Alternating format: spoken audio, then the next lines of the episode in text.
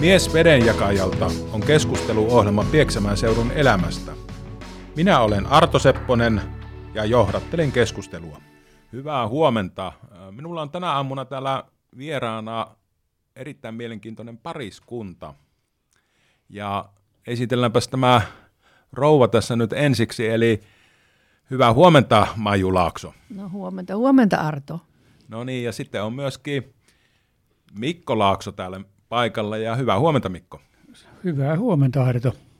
No niin, tässä aloitellaan tätä keskustelua tästä vedenjakajan reitistöstä, eli elämästä Pieksämäellä, ja, ja, ja kysyn tästä Majulta heti ensimmäisenä, että miten sinä tänne Pieksämäelle olet tullut ja mitä sinä täällä olet tehnyt ja mitä teet nykyisin? No niin, mehän, mä olen koulutukseltani biologian ja maantieteen opettaja.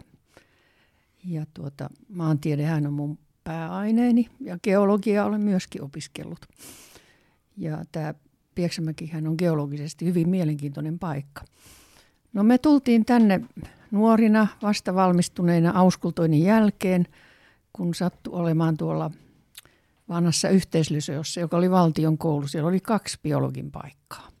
Syksyllä 64 tulimme tänne. Ja tuota,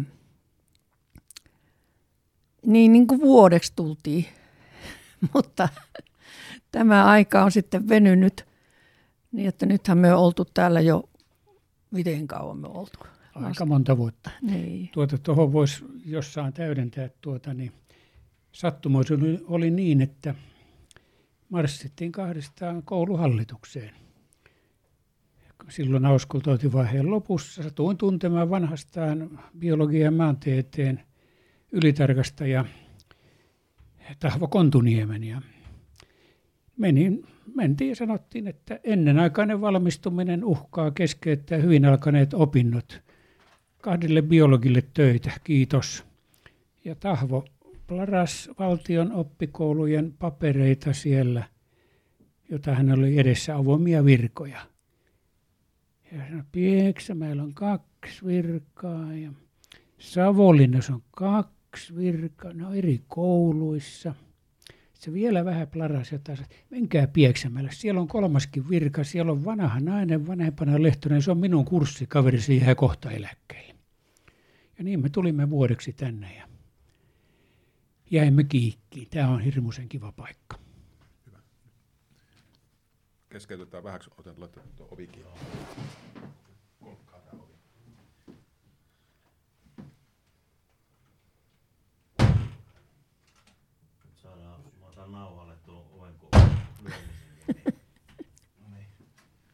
Sitä ei parane leikata pois. niin.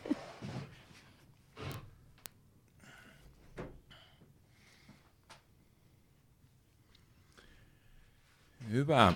No nyt sitten siellä kuultiin, että mistä te olette tänne tullut, tullut ja nyt voisitte vähän kertoa, kertoa siitä, että missä te tällä hetkellä asutte ja minkälainen paikka se tämä, mikä järvi tuo on? Kukkarojärvi. Joo. No niin, eli kuulimme, mistä te olette nyt tullut ja haluaisin nyt kuulla sitten siitä, että te asutte siinä Kukkarojärven rannalla, rannalla, niin minkälaista se elämä siinä Kukkarojärven rannalla on? No sehän on hyvinkin vaihtelevaa. Että sitten kun jäimme eläkkeelle, mä jäin vuoden 2002 lopussa ja Mikko sitten 2003, niin Mikkohan siisi Nummelasta mummulansa tuonne Kukkarajärven rantaan, josta me, jossa meillä oli tontti ja rakensi sinne sitten ison talon, jonka hänen isoisänsä oli alun perä veistänyt ne hirret ja tuota, että siinä oli ollut 12 lasta ja meillä on kyllä kaupunkiasuntokin, mutta me on yhä paremmin viihdytty sillä Kukkarojärven rannalla ja siellä tosiaan on, on niin ma- valtava upeat ne maastot, on lenkkimahdollisuuksia ja – ja sitten meillä on saunatupa, joka on ihan siinä rantaviivassa, että se ei ole tämän päärakennuksen yhteydessä. Niin, tuota, niin se on aina tosi mukava kun menee sinne saunatupaan, niin se on niin kuin saunamatka, kun menee pihan poikki. Ja se on ihan järven rannalla. Semmoisessa paikassa, johon ei enää voi rakentaa mitään. Ja, ja sitä varten sitten Mikon täytyy aina tehdä avanto jääsahalla ja, ja siellä voi sitten ihailla, niin kuin viimeksi kun oltiin, niin oli upea tähti taivas ja, ja tuota, et, ja ja kaupunkin on suht lyhyt matka. Kesällä on kiva ihan polkupyörällä mennä. Ja, ja niitä lenkkimahdollisuuksia on sitten ihan vaikka kuinka monta. Me tunnetaan Nikkarilla maastot ja tarinat, mitä siellä on, niin todella hyvin. No, Mikko voisi vähän kertoa siitä, siitä Nikkarilasta ja Nikkarilan metsäkoulusta ja sen nykytilanteesta, että mitä siellä tapahtuu tällä hetkellä? No sehän on Suomen kolmanneksi vanhin metsäoppilaitos ollut aikanaan. Aloitti toimintansa marraskuun ensimmäinen päivä 1905, jolloin sattui olemaan yleislakko, niin että paikalle tuli yksi oppilas, kun ei liikkeelle, junat ei kulkeneet. Ja tuota, se lopetti toimintansa muutama vuosi sitten. Ja tuota, siinä toimii nyt hoiva-alan yritys, aika monipuolinen hoiva-alan yritys. Liisa Heikkisen, Matti ja Liisa Kodin yksikkö, jossa on aivan upous, upea kaksikerroksinen Tikankolo niminen hoiva-yksikkö. Tikankolo nimi taitaa tulla siitä, että toisella puolella pihaa oli silloin rakentamisvaiheessa palokerien pesä hybridihaavassa. Liisa nappasi siitä nimen.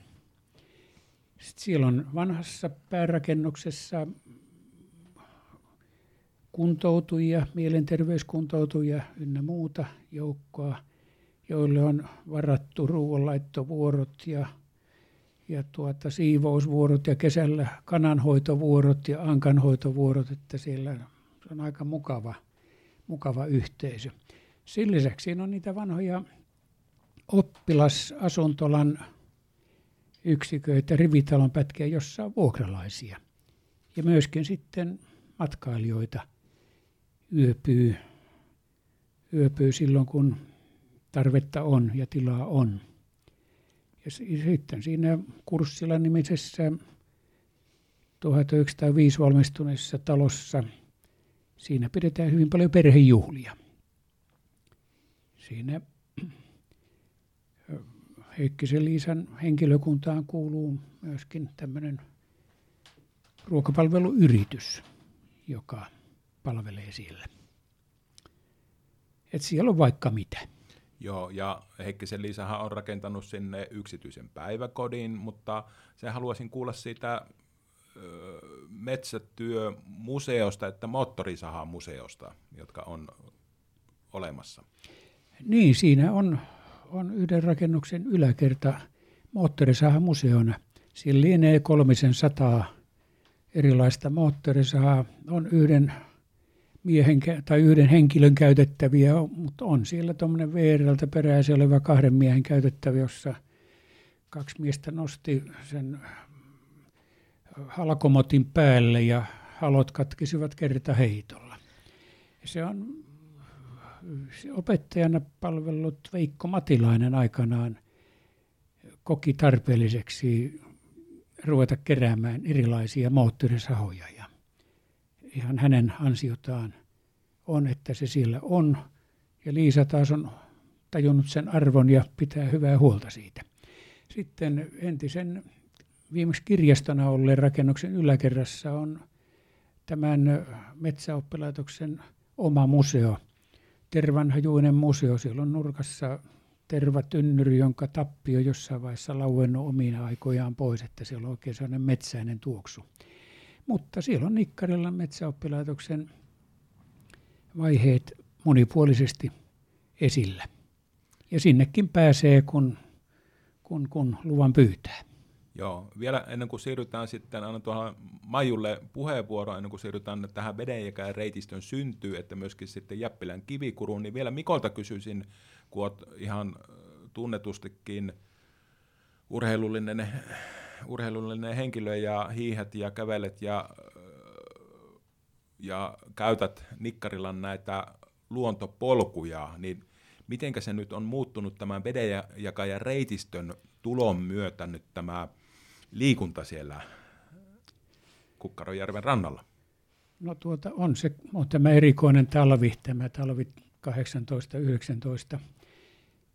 En mä ole polkupyöräilijöitä aikaisempina talvina keskellä talvea nähnyt keskellä järveä tai metsäpoluilla. Siellähän on Kukkarejärven Kukkaroniemessä sellainen 4-5 kilometrin luontopolku, joka on tal- tänä talvena jalankulkijoiden, koiran ulkoiluttajien ja maastopyöräilijöiden käytettävissä. Samoin on yhdyspolku tästä valtatie 23 metsäkoulun tien risteyksestä Partaharjuun. Että en muista tämmöistä talvea aikaisemmin, että polkupyöräilijät, polkupyöräilijät olisivat metsässä ajelleet onnellinen hymy naamallaan ja pakkasta 2-30 astetta. Joo, niin se maailma muuttuu. Näin se muuttuu. Mm. Mutta nyt lasketaan tuo Maiju kehiin mm. ja, ja, ja kertoisitko, että mitä tämä vedenjakaja tarkoittaa ja, ja, ja minkälaisella vedenjakajalla me olemme? Niin, vedenjakajallahan tarkoittaa sellaista aluetta, josta vedet virtaa niin kuin eri suuntiin.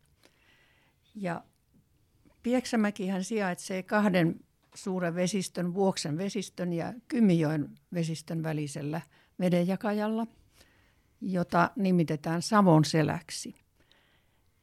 Ja vedenjakajahan tulee, se kulkee suunnilleen pohjois-etelä-suunnassa. Se tulee tuota ratavartta kaupungin itäpuolelle ja sitten itäpuolitse sitten kohti Jäppilää ja siitä pohjoiseen. Ja sitten täällä on vielä toinenkin semmoinen alavedenjakaja. Siellä tuota, Kymijoen vesistön puolella. Tästä Savonselän vedenjakajasta lähtee kohti länttä tämmöinen pienempi vedenjakaja, joka jakaa kahden vesistöalueen Rautalammin reitin ja tuota Mäntyharjun reitin vedet. Niin että esimerkiksi erikoista on se, että esimerkiksi Pieksäjärvi laskee pohjoiseen Rautalammin reittiin. Ja sitten taas Naarajärvi ja Isonaakkima ja muut, niin ne kuuluu tähän Mäntyharjun reittiin. Ja sitten tämä vedenjakaja muuten, niin se on yleensä aina vähän niin kuin ympäristöään ylempänä. Eli me ollaan ylängöllä. Ja Pieksämäki on kaiken kaikkiansa viidenneksi korkeimmalla sijaitseva Suomen kaupunki.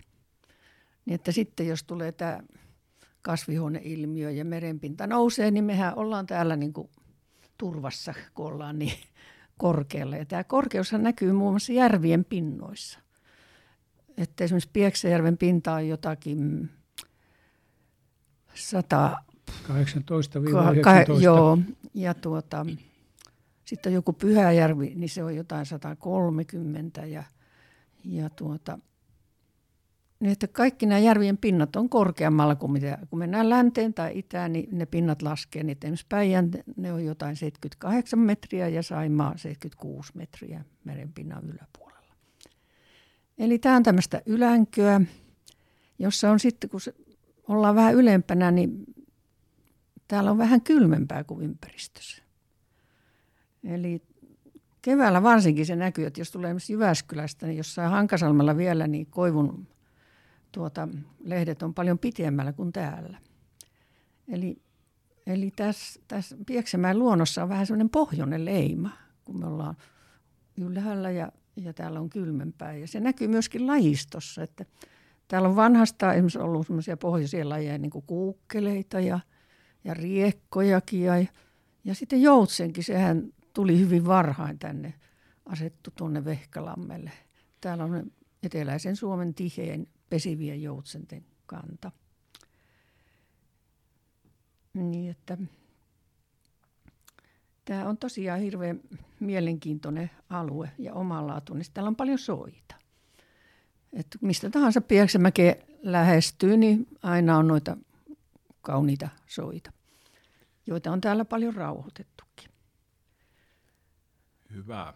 Vielä ennen kuin siirrytään tuohon kivikuruun, niin Mikolta kysyisi, että paljonko täällä Pieksämäellä, Pieksämään alueella on järviä ja haluaisin vähän kuulla tuosta isonaakkimasta, eli siihen liittyy joku tarina, että miten se on syntynyt, isonaakkima.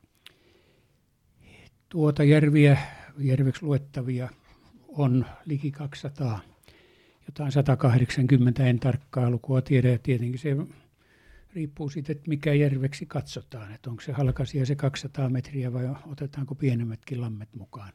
Paljon niitä on. Ja tuota, Isonaakkimas, sehän on syntynyt jääkauden vaikutuksesta salpauttunut näitä sorajuttuja. Erikoista on Isonakkimassa se, että siellä sorakerrosten alla ja kallioperässä on Suomen vanhin meteoriittikraateri – mutta se on täysin näkymättömissä siellä äh, Isonaakkiman luoteiskulmassa, että sitä ei pinnalta, maan pinnalta näe ollenkaan. Ja se Isonaakkiman äh, syvä järvi allas, niin se on tämän kraatterin eteläpuolella tai sanotaan kaakkoispuolella. Se löytyi se kraatteri vahingossa, kun geologit ilmatiedustelulla etsivät kaoliinia – jota tarvitaan paperiteollisuuden raaka-prosesseissa raaka-aineeksi. Briteillä oli kutakuinkin monopoli kaoliinin suhteen ja pityivät hinnan aika sikamaisen korkeana. Ja, ja täällä on täällä Keski-Savossa esimerkiksi Virtasalmen suunnalla kaoliinia. No ei tuosta naakkimalta kaoliinia pahemmin löytynyt, mutta löytyi sellainen merkillinen painovoima-anomalia – Eli siis painovoima poikkesi, painovoima poikkeama. Oli sellainen pyöreä alue, jossa oli pieni painovoima. Ja sitä sitten kun kairattiin, todettiin, että ha, meteoriittikraateri, jonka historia siis noista geologisista kerrostumista käy ilmi Suomen vaiheet viimeisen miljardin vuoden aikana että miten sitä on aloitettu. Se kraateri on ollut tai syntynyt, kun me on oltu tuolla pitkällä päivän tasan eteläpuolella ja milloin on se kraateri ollut meren alla, milloin se on ollut aavikolla, milloin missäkin. Ja nyt on päädytty tähän tilanteeseen, mutta sieltä on löydettävissä tosiaan ne geologiset vaiheet aika, aika mainiosti. Suomen vanhin meteoriittikraateri. No niin, Et, että varmaan silloin kun tulitte tänne, niin arvanneet katsoa, että miten hienoja asioita tätä Pieksämätä löytyy. No kuule, ensimmäisen kerran elämässäni tulin elokuussa 64 Pieksämäille asuntoa katsomaan. Nyt jäin kerralla koukkuun.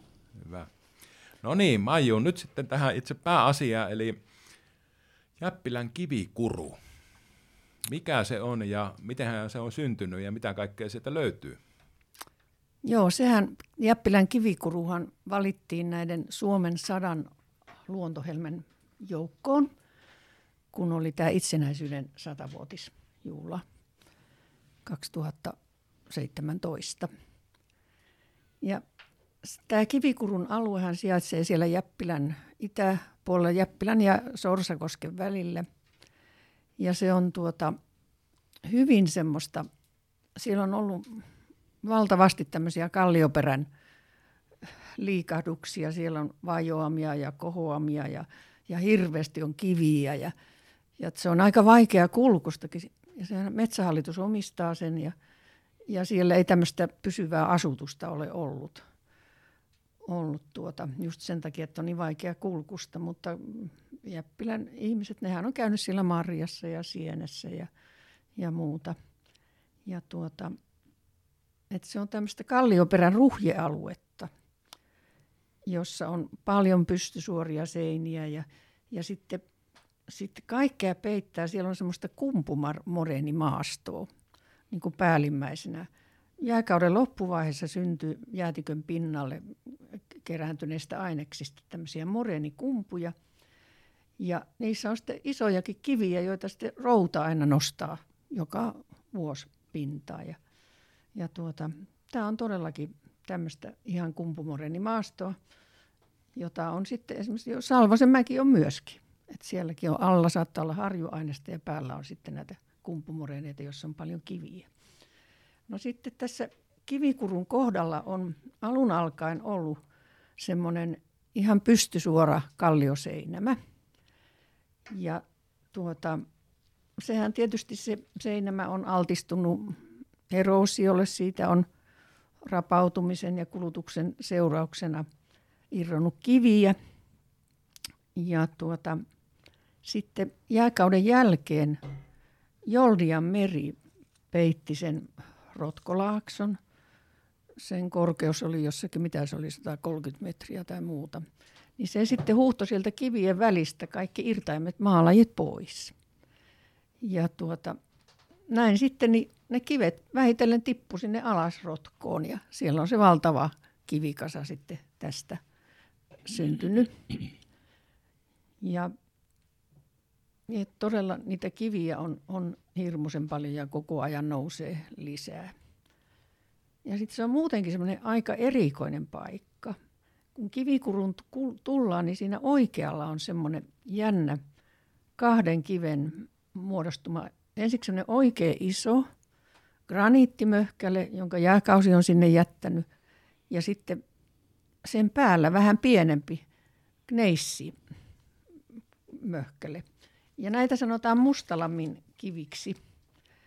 Ja nämä on niin geologipiireissä hyvin tunnettu asia, niin että ne on valikoitunut geologi Aimo Keijosen kirjaan sata Suomen niin huomattavaa geologista kohdetta, niin siellä on nämä Mustalammen kivet mainittuna. Ja sitten semmoinen erikoisuus on myöskin se, että näiden isojen kive, kivien juurella on, on semmoista jännää levää, joka hohtaa pimeässä. Ja sitä on siellä pitkin monessakin paikkaa. Ja se, se, että se ei hohtaa, niin johtuu semmoista ritsokarppon haposta, jolla on ominaista tämä, että ne, ne pimeässä loistavat. Et sekin on, on todella erikoista. Ja Ja sittenhän siellä on myöskin sekin erikoisuus, että siellä on niin hirveän hyvä akustiikka. Sehän huomattiin jo varhain, niin että sinne on jopa suunniteltu laulujuhlia. Ja mä muistan aina, kun me oltiin ensimmäisen kerran siellä kivikurussa, semmoinen Pentti Airaksinen Jäppilästä meidät sinne johdatteli ja oltiin siinä rinteessä, siinä jyrkässä kivikko rinteessä, niin yhtäkkiä rupesi kuulumaan – O sole mio, kun tämä Pentti lauleli, sehän on näitä operalaulajien sukua. Ja, ja tuota, joo, että sinne tosiaan Jorma Hynninen muun muassa oli innostunut tästä laulujuhla-asiasta ja sen takia sinne rakennettiin sitten tämä katsomo, joka on siellä vastapäätä ja sitten, sitten tuota, laululava. Mutta se se idea ei sitten koskaan tu, tu, toteutunut. Ehkä se Jorma Hynninen yhden konsertin siellä piti, mutta se on niin kuin liikenteellisesti oli niin vaikea, että, ei niin kuin, että siinä oli, tuli jo turvallisuustekijät ja muut, että jos jotain sattuu, niin, niin se, se jäi niin, niin kuin sitten tulematta. Ja todellakin. Sitten siellä on niitä valtavia kivikuru ulkopuolella, semmoisia valtavan suuria siirtolohkareita, kun tullaan sitä Poikkilammen tietä vähän matkaa. Niin sitten kohta vasemmalle lähtee semmoinen pienempi tie, niin sitä kun menee, niin sieltä löytää semmoisen hirmu, kaksikin hyvin suurta, suurta tuota, tämmöistä graniittilohkaretta. Tämä Tihusniemen kallioperä on muuten – se on semmoista hyvin karkearakeista graniittia, jota sanotaan porfyyriseksi graniitiksi. Että se on niinku, kans niinku ihan ominaista. Et se on hyvin erikoinen paikka ja, ja siitä mä oon nyt tosi iloinen, että se on nyt tulossa matkailukohteeksi, tai oikeastaan jo onkin. Että sehän liitet, liitettiin tähän vedenjakajareitistöön ja siellä on nyt sitten tekeillä polkuja ja ja muuta, että se tulee vielä, vielä enemmän käyttöön. Mutta sitähän on jatkuvasti esimerkiksi seurakunta käyttänyt. Siellä on aina kesällä semmoinen tilaisuus, jossa orkesteri soittaa siellä rinteessä. Ja tuota, kerran kesässä. Että tämä on kyllä tosi, tosi mahtava paikka. Hyvä. Kiitoksia. Itsekin olen useita kertoja siellä käynyt ja joka kerta se kyllä luo vaikutuksen, vaikutuksen ja voimauttaa, että tällaisia paikkoja on olemassa. Ja nyt tässä vielä rupeaa aika loppumaan, eli lopuksi halusin kuulla teiltä, että mikä on teidän näkemys, että miten tätä Pieksämään seutua pitäisi kehittää, että me pärjätään tässä muuttuvassa maailmassa. Ja annetaan vaikka tuolle Maijulle ekana, ekana puheenvuoro ja sitten Mikko saa sitten päättää perinteisesti tämän, tämä, mutta ole hyvä Maiju. Niin, tuota, mä tietysti, mä olen sen puolesta tämän luontomatkailun puolesta kirjoittanut jo varmaan 10-20 vuotta sitten, että se on niin se yksi, joka nyt on niin tullut nosteeseen. Tuota, aikaisemminhan sitä monet pieksämäkeläiset ja oli sitä mieltä, että eihän täällä ole niin mitään nähtävää. Mutta me oltu koko ajan eri mieltä, kun on niin paljon kuljettu ja tunnetaan tämä luonto. Täällä on ihan uskomattomia paikkoja ja koko ajan voi löytyä lisää. Että, että se luontomatkailu on varmasti, varmasti tuota yksi tulevaisuuden ala. Ja, ja sittenhän niitä voisi kerätä tämmöisiä yrityksiä. Että kun ta, ajattelee, että täällä on, täällä on niin hirveän hyvä sijainti on Pieksämäellä ja, ja tuota, asunnot on halpoja ja ympärillä on tämä suuremmoinen luonto, niin kyllä tänne vaan niitä pitäisi houkutella. Ja onhan niitä tullutkin. Artuhan sä tiedät, kun olet yrittäjä, niin, niin uskon. Ja sitten mikä, minusta olisi kaiken A ja O, että pieksämäläiset poliitikot, että niillä olisi semmoinen yhteishenki. Että täällähän on ollut hirveänkin semmoista ikävää, ikävää näissä poliittisissa piireissä, että, että niin kuin nämä luottamusihmiset tajuaa, että he on niin kuin palvelutehtävässä ja heidän tehtävä on kehittää Pieksämäkeä. Että pitäisi niin löytää semmoinen yhteinen sävel ja lopettaa kaikki joutavat riitelyt ja käyttää se energia sitten ihan positiivisella tavalla. No niin, kiitoksia. Ja sitten Mikolle semmoinen lyhyt kommenttipuheenvuoro tähän asiaan. Niin perinteisesti mä olen yli 50 vuoden avioliitossa oppinut sanomaan, että aivan niin rakkaani. Olen samaa mieltä. No niin, tähän on hyvä, hyvä päättää tämä. Kiitoksia Maiju ja Mikko erittäin mukavasta keskustelusta. Kiitoksia. Kiitoksia. Kiitos. Kiitoksia. Oli ilo.